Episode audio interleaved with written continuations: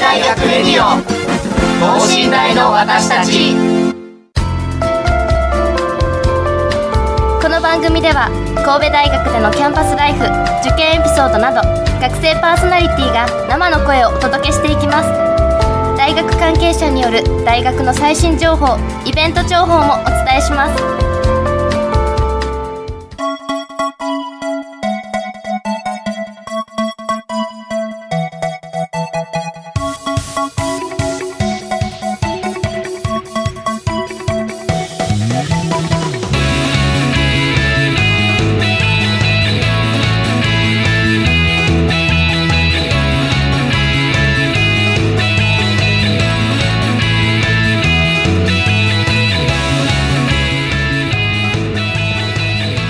皆さん明けましておめでとうございます。工学研究科2年の生命です。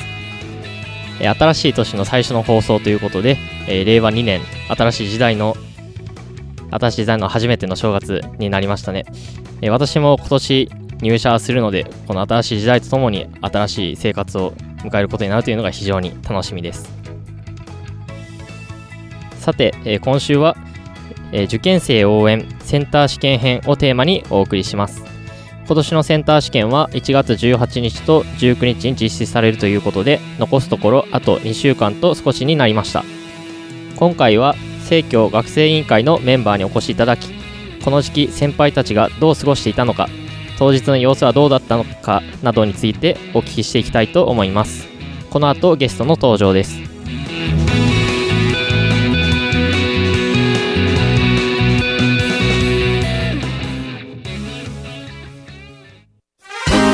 大学レディオ等身大の私たち。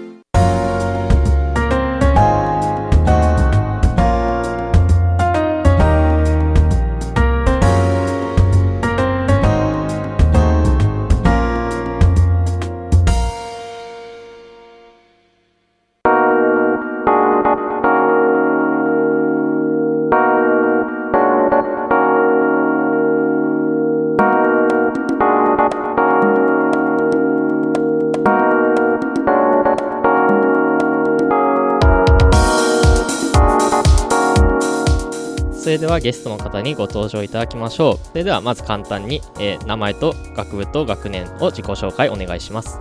皆さんこんにちは。理学部2階の酒井舞です。皆さんこんにちは。法学部2回生の伊海です。よろしくお願いします。2人は生協学生委員会から今日は来られているんですよね。はい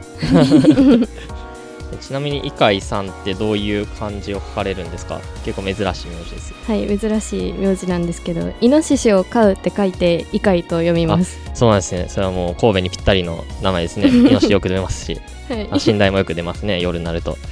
はい。じゃあ早速その2人が所属している、えっと、生協学生委員会について少しお聞きしていきたいんですけども、具体的にどういう活動をされてたりするんですか？生協の下部団体の組織になっていてと信頼の生徒さんのためにより良い学校生活を送っていただくためにいろんな冊子を作ったりとか企画を行ってたりします。どういう企画があるんですか？例えば福引きを行ったりだとかあと新入生のために学校を案内したり六校の街を案内したりとかする企画をしています。あ結構新入生に向けての活動もよくされてるんですね。他にも受験生に向けての活動もあるって聞いてるんですけどどういう活動があるんですか？はい。えっと受験生向けの企画としてはあの前期にあの神戸大学の入試課が主催する進学相談会のあの相談スタッフになったりあのその相談会が行われる2階のスペースを自由に学生員が作っていいんですけどそこへなどういうのをするかとか例えば今年だと座談会を開いたりする企画があったり他にはとオープンキャンパスで受験生に配られる寝台ナビゲーターって呼ばれる冊子を作る企画があります。あ結構自由に自分たちで考えて受験生や進学生あ新大生あるいは新入生のために何かしようっていう感じの団体なんですね。はいその受験生のための企画でえっと企画でも、その最近何かあるんですか？えっとそうですね。今の時期はあの後期に後期の企画としてあるのがえっと二次試験あえっと国公立の二次試験の前日にあの信大を受験する高3生浪人生向けにあの二次試験前日相談会を開くイベント系企画を今やってます。あそうなんですね。じゃあそれについてはまた、えー後日放送する前期試験編の時に、えーお聞きしていきたいと思います。と今回はセンター試験編ということで、まあ、そのお二人に実際どういう勉強をしていたのかとかあるいはその学生か受験生の方から寄せられた質問に対してお答えしていただければなと思っています。とまず2人の学部なんですけど酒井さんが理学部で井海さんが法学部でしたよね、とどういう感じで学部を選ばれたんですか？高校私は高校の時生物の授業が一番好きで生物についてもっと学びたいなと思ったので理学部の生物学科に進みました。と私が法学部に選んだのはと法律に興味があったのとあの文系の中で就職が一番幅広く選択できるかなっていうのがあったので法学部を選択しました。あなるほど。酒井さんの方は結構やりたいことが重視で高校生のうちからやりたいことがあって見事その学部に合格されたと、はい。でその井海さんの方は結構就職まで考えられていたってことですよね高校生の時から。はい。あ僕その観点ちょっと持ち合わせていなかったので高校生の時にはすごいなって思いますね、ありがとうございます。あちょうどそして理系の酒井さんと文系の井海さんが来てくださっているのでより良いアドバイスができるんじゃないかなと今日は思います。とお二人のじゃあ実際この時期のセンター試験直前期の勉強法について少しお伺いしていきたいんですけども、はい。まあ、実際聞いておられる方あと2週間と少しでセンター試験なんですけどご自身が当時どういう勉強をしていたのかっていうのを振り返ってみてどうですか？そうですね。やっぱりセンターは過去問をたくさん解いたりとか、まあ、あと過去問だけだその黒本とかその本物のセンターの過去問だけだったら量が足りないと思っていたので塾の講習を受けたりとかあとは、えっと、いろんな塾が出しているマーク模試の過去問集をやったりして練習を積んでました。あ本当に過去問重視過去問重視というかこのセンターの形式になれるというかはい。やっぱりセンター試験っていっぱい解くのも大事ですもんね、はい。その実際予備校の出している、まあ、いろんな黒本とか青本とかはいありますけど、ああいうのを使ってみてどうでしたか？レベルとか。やっぱりなんか模試の方が少し難しいなっていう感じはありました。あと何回も解いてったらセンターってやっぱりちょっと似た問題が結構多いなっていうのを感じてその問題集とかを解くとかよりもセンターの誘導に乗るとかセンター特有の問題に慣れていくっていう練習の方がセンター試験のためには必要かなって思いました。あーなるほど。問題を解く知識そのものじゃなくて試験の形式になれるとか、そういうことも大事ってことですね。はい。あーなるほど。井海さんの方はいかがですか？えっとそうですね。あの12月にあのセンターパックをいっぱい受けてたんですけどそのセンターパックをなんか解きっぱなしにならないようにあの模試のその見直しとか復習に時間割いてたのとあと社会科目。私は世界史と倫理推計取ってたんですけどそれの暗記がまだ完璧ではなかったのでそこにそこの暗記に割と重点的に時間を抑えてました。あーなるほど。やっぱり直前期だと暗記したことなんていうか暗記が一番効率的というか、はい。そういった面もありますもんね。暗記を詰め込んでました、うん。う んなるほど。その科目別にはどういった感じで進められてました？と私は英語がすごい得意だったのでで塾の先生に読解と文法では絶対に間違えるなって言われてたんで読解と文法は必ず満点取れるように勉強してました。あと社会と理科の生物は主に暗記系の科目なので間違えた問題を書き出したりして間違えたところは必ずもう一回覚え直すように勉強してました。あじゃあ得意科目もちゃんとその取れるようにっていうか抜かりなくはい。やってたわけですね、はい。うんそれで間違えた問題もなんかリスト作ったりとかしてたんですか？あそうですね。裏紙にリスト作ったりとかあとは生物だったら資料集を見返してもう一回読み直してできるだけ定着させるようにしてました、あさっきの一海さんの話でもありましたけどやっぱり直前だと暗記して、まあ、詰め込むはい。ような感じのも結構効果ありそうですよね、はい。一海さんはどうでした？と私は英語と国語が得意だったんですけど英語と国語はあの模試の見直しとかあの過去問を解いて解いて解いてました。あと苦手科目が数学と理科だったんですけど数学もあの基礎的なとこをしっかり見直してあの同じ間違いをしないようにしてたのと理科はあの文系の理科は理科基礎でいいんですけどその基礎も割と暗記が重視されてるところだったので社会と同じように暗記をしてました。うんうん。なるほど。確かに数学でもあれですもね基礎的な部分は毎回似通ってたりしますもんね、はい結構暗記が大事というか。酒井さんの方は苦手科目とかは特になかったんですか？苦手だったのは国語です。そうですか？もう原文が全然できなくって読解が本当に苦手ででも嫌いすぎて 全然やってなかったので あの古典と漢文の方でそっちはあなるほど。そっちで知カバーして。はいそっちでなんとかカバーできるように頑張ってました確かに現代文って結構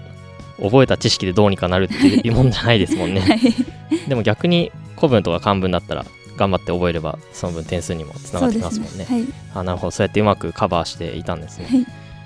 ほど。ありがとうございます。そのそういったもう直前期って本当にストレスたまるじゃないですか。本当に受かるのかなって不安になったりとかあるいは逆に逆にいけるんじゃないってちょっと思ってしまったりとか、そういう、まあ、気持ちとかモチベーションを保つのに何かコツとかってありましたか？モチベーションはうんやっぱり友達と喋ってちょっと気分転換してちょっと喋ったし頑張るぞっていう風に思うとか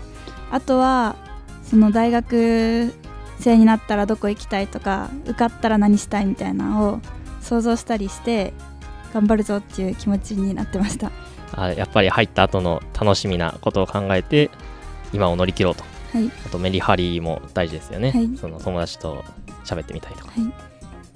河合さんはどういう方法をされてました？私はあの塾の自習室で割と勉強してたんですけどその自習室で友達がすごい一生懸命に勉強してる姿を見てあ私も頑張ろうっていう気持ちになってモチベを保ってましたあなるほど。周りが勉強してるのを見て自分もはい。頑張ろうと。確かに一緒に頑張る仲間がいるとより頑張れますもんね。はい。ありがとうございます。とその今2人は先ほどもおっしゃいましたけど生協学生委員会に所属されているということでそこに受験生応援班っていうのがあるんですよね、はい。やっぱそこにこういう質問が来てますよとかいうのがありますか？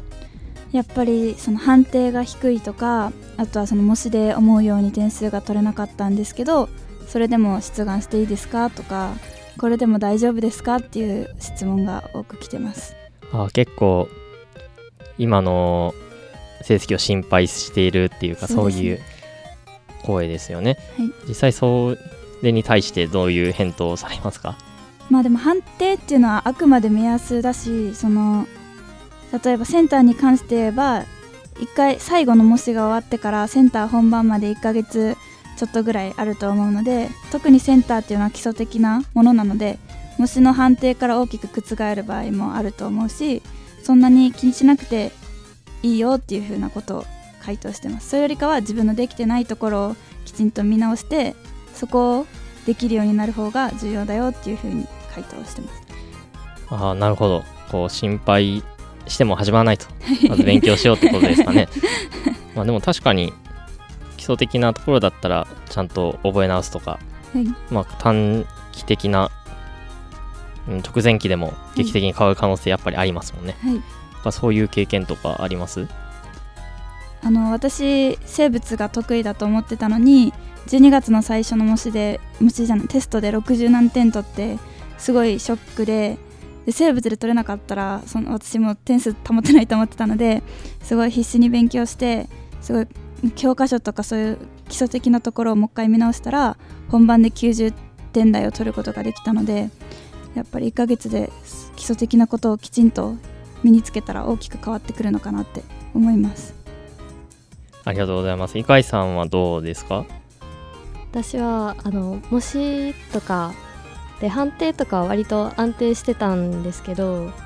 そのなんか模試でどんなに安定してても本番で失敗したらどうしようっていう思いとか頑張って勉強はしてるんですけどなんか頭のどこかでちょっと不安な気持ちがあありましたね。あなるほど。はんまあ、例えば判定がいい人でも結構やっぱり心配になっていると。はいみんな心配なんですね、やっぱり受験生は。そりゃそうだと思いますけど。そのセンター試験当日とか、まあ、前日ぐらいまで直前の時はどうやって過ごされてました？前日は割と家でゆったり 過ごしてました。あ、そうなんですね。はい、でもゆったり過ごしてはいたんですけどなんか何もしなかったらちょっと怖怖いなっていうのがあったので少し見直しとか新しく何かをするんじゃなくて模試で間違ったところをもう一回だけ見ておこうっていうので復習だけしてました。あ確かに。何か新しくやってみて間違えたってなったらすごいはい、こう心配になりそうですもんね。明日試験なのにという感じで。坂井さんどうでした？私は本当に前日の夜9時まで自習室行ってその次の日の科目の勉強をしてましたね。なんかやらない不安やらないでリラックスしたら多分それすごい不安になっちゃってたと思うので何も考えずにいつも通り勉強してた方が逆に気が楽だでした。あなるほど。本番は練習のように練習は本番のようにってことで、はい。もうペース崩さずにはい。確かにそれも一つの作戦ですね。そうですね。あ私ですか、はい。ちなみに私は試験会場の下見にあ行きましたね。あの時雪が降ってたんですけど積もってて。でも自転車で行ったんですけどあれはちょっと危なかったなと思いますね。まあなのでそういう危ないことはしないように。はい。センター試験当日私迷子になりかけてあそうなんですなんかか制服着てる受ける人っぽい人の後をつけてきてたんで 下見は大事だと思います。それちょっとリスキーじゃないですか。でも違う会場に行ってしまったら友達と多分あの人についていけばいけるよって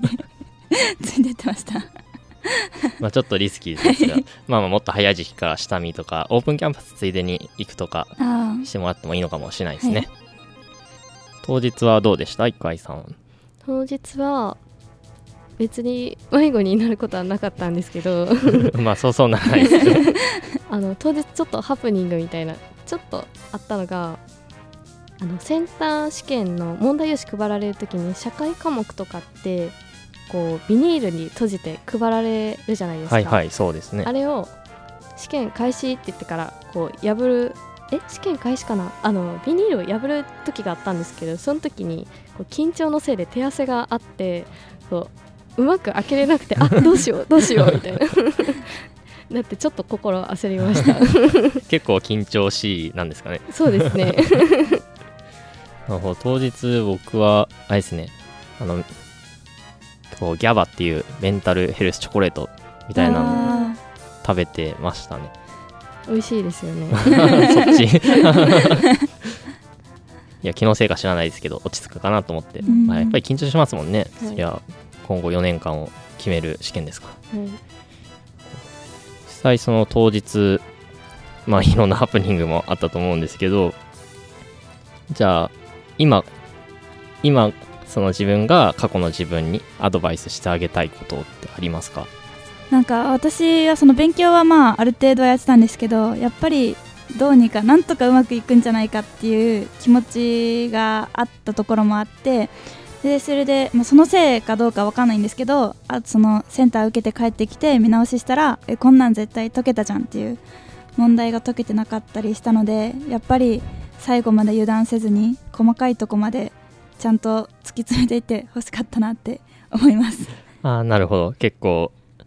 あじゃあ不安っていうよりもいけるんじゃないかみたいな気持ちもあったってことですよね。はい、まあでも実際二次試験でちゃんと逆転してはい。合格されたわけですから、はい。なるほど。まあでもそもそもねちゃんとできたらじゃないかっていうか、センター試験も取れて二次試験も取れたら最高ですもんね、はい。うん。深井さんはどうですか？と私は勉強頑張ってやってたんですけど頭のどこかでちょっと不安受かるのかなっていうなんか漠然とした不安があったのでなんかちゃんと勉強は頑張ってたので自分もうちょっと自分に自信持ってこうあんまり不安にならずにただただあの今やれることをやってやってもうちょっと自信持ってって言いたいですね。あなるほどなんか対照的な感じですよね。こう逆に不安になりすぎても仕方ないと。ちょっと手汗でビニール開けないみたいな。なっても仕方ないんで、うん、なるほど。油断ししすぎてもダメだけど不安になりすぎても仕方ないと。そうですね。なので、まあ、先ほどおっしゃってたようなその直前期の勉強法をしっかりやりましょうということですかね。はい。と最後にその受験生の方にその応援のメッセージとかあったらお願いします。まあそのやっぱり先ほどまで喋ってたように不安とか本当にいけるのかなっていう気持ちはあると思うんですけど、まあ、1年間1年半とか皆さんこれまでセンターに向けて一生懸命やってきたと思うので自分がやってきたことは裏切らないと思うので最後まで、まあ、肩の力抜いて緊張せずに頑張ってほしいと思います頑張ってください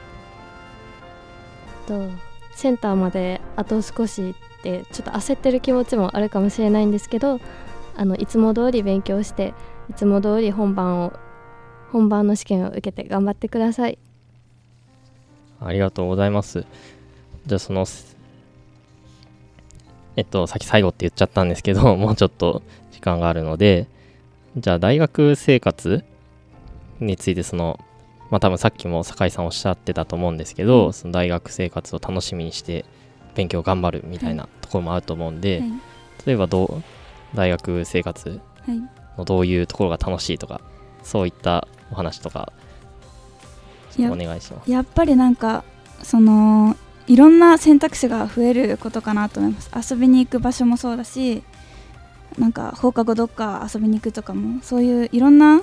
あとアルバイトもそうですし、まあボランティアとかいろんな自分がやりたいことができるっていうのが大学生の楽しみのひあの醍醐味なのかなって思います。このじ正教学生委員会を選ばれたのはなんで選ばれたんですか？私はその実行委員とかそういうのが好きで、まあ、正教学生員はそのイベントを作る企画だったのでそういうのをやってみたいなと思って選びました。あ実際その自分のやりたいことを何でもできるっていう環境ですもんね。確かに。はい。大学って、信大ってサークルいくつぐらいあるんでしたっけ？知らない。え？知らない。200ぐらいですかね。へえ。井海さんはどうですか？なんか大学入ってよかったなって思うこととかあの時勉強頑張ってよかったって。よかったなって思うのはあの授業を1回生の間はそんなに割と固定の授業が入ってたんですけど2回生あたりからはもう自分の学びたい科目を選んでいけるのが魅力的かなと思います。あの高校生の時に学部選択する時にあのこういう分野を学んでみたいと思って学部選ばれる方も結構いると思うんですけど大学入ってからもう自分の学びたいことを学んで学べるのでそこはすごい魅力的だと思います。確かに高校だとこのセンター試験はじめとしてこう準備されたものに向かって勉強しないとダメですもんね、はい。とりあえずは。でもその先で自分のやりたいこと、まあ、勉強も含めてやるために、まあ、一旦は頑張ってもらいたいなというところですよね。じゃあ実際その大学で今酒井さん理学部で勉強されているってことですけど、うん。どういう勉強をされてるんですか？そうですね。生物って言っても幅広いので植物であったり動物であったり細胞とかそういう体の中のことであったり。2年生の間はまだそういうその中からどの分野とかは絞らずに幅広く勉強してます。あと週に1回実験があるのでその中でいろんな実験をしたりとかあと生物学科特有ので言えば淡路島に行って、えっと、3泊4日で泊まり込みで淡路島の海の生態系とかを調べたりしてます。えー泊まり込みであるんですね。はい。授業っていうか勉強の。はい、コツが、なんか将来こういう分野に行きたいとかあるんですか？その生物系の中でも特に。そうですね。私は細胞とかそういうのを勉強したりとか、まあ、そういう体内のことをし調べたいなと思ってるので、まあ、医薬品関係とかあとはなんだろうバイオとかそういうのできたらいいなって思ってます。高校生の時からその生物が好きでで大学でもそういう勉強をしてっはい。ていうこうビジョンがあってすごくいいなって思います。向井さんは今の勉強はどういうことをされてます？と今は、えっと、法律系とあの政治系をどっちも同じぐらいの科目選択して幅広く学んでます。その法学部の中にも法律系政治系とかいろいろあはい。あるってことあですよね。の法学部の中でも信頼って割と珍しい本なんですけど法律系とと政治系あと国際系に分かれててその中から自分の学びたいものを選んであとは例えばあの弁護士になりたい人はあの法律系をもう中心に取られる方が多いです。あじゃあ将来を見据えてそういったどれをやるかっていうことも選択はい。できるわけですよね、その2つ取られているのはなんでなんですか？将来のやりたいこととかがあるんですか？と私は将来企業就職するか公務員になるかちょっと今考え中なんですけどあのどちらでも行けるように法律と政治系どっちも広く取ってますね。なるほど。弁護士になられる弁護士になる人はもう本当に法律系もう重い科目を取ってますなるほどそうやって一人一人やりたいことに合わせて自由にできるっていうのが大学の魅力でもありますよねはいありがとうございました。えーそれではお時間になりましたので、えーえーこの辺りで、えーお別れしたいと思います。本日はありがとうございました。ありがとうあございましたりがとうございました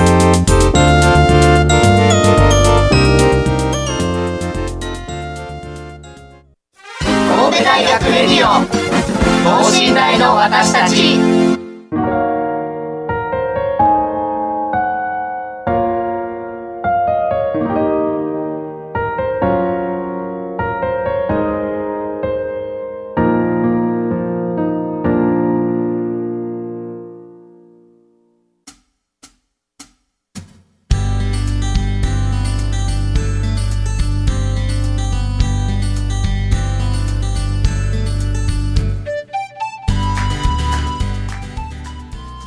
ありがとうございました。今週は、えー受験生応援センター試験編ということでお届けしてきました。その実際センター試験直前期の勉強方法であったりとか当日の過ごし方といったようないろんな話が聞けてよかったと思います。お二人ラジオに出演してみてどうでしたか？緊張しました緊張しました。あの受験期そういえばこうだったなっていうのが いや、受験生の緊張はこんなもんじゃないですよ。はい、ありがとうございます。ということで、えー今週は生命がお届けしました。それではまた次回、さようなら。